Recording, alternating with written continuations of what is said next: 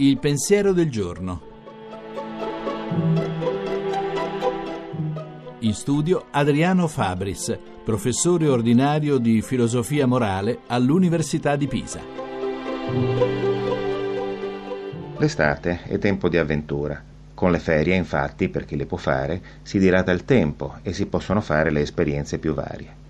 L'avventura in questo senso è contrapposta alla noia. L'avventura implica la possibilità di aprirsi al nuovo, di vedere come nuove e sempre diverse anche le cose più consuete. Si annoia invece colui che ha un'altra mentalità, colui che non si stupisce mai, colui che si aspetta che il mondo si ripeta, sempre uguale.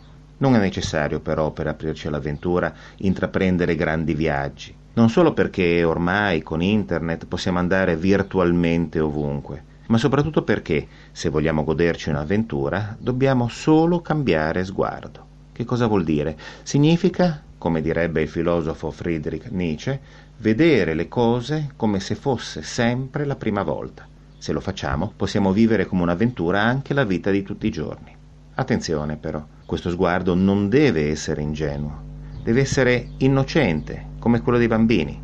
Ingenuo è colui che non sa le cose e non impara. Innocente è invece colui che, pur sapendo come va il mondo, è capace di incontrare tutto ciò che il mondo può offrirgli, facendoci sorprendere da esso e godendo di ogni novità che si prospetta, perché sa che in questa novità c'è sempre qualcosa di buono. Ecco dunque l'augurio che faccio per quest'estate, ma in generale per tutta la nostra vita. Buona avventura a tutti. La trasmissione si può riascoltare e scaricare in podcast dal sito pensierodelgiorno.rai.it.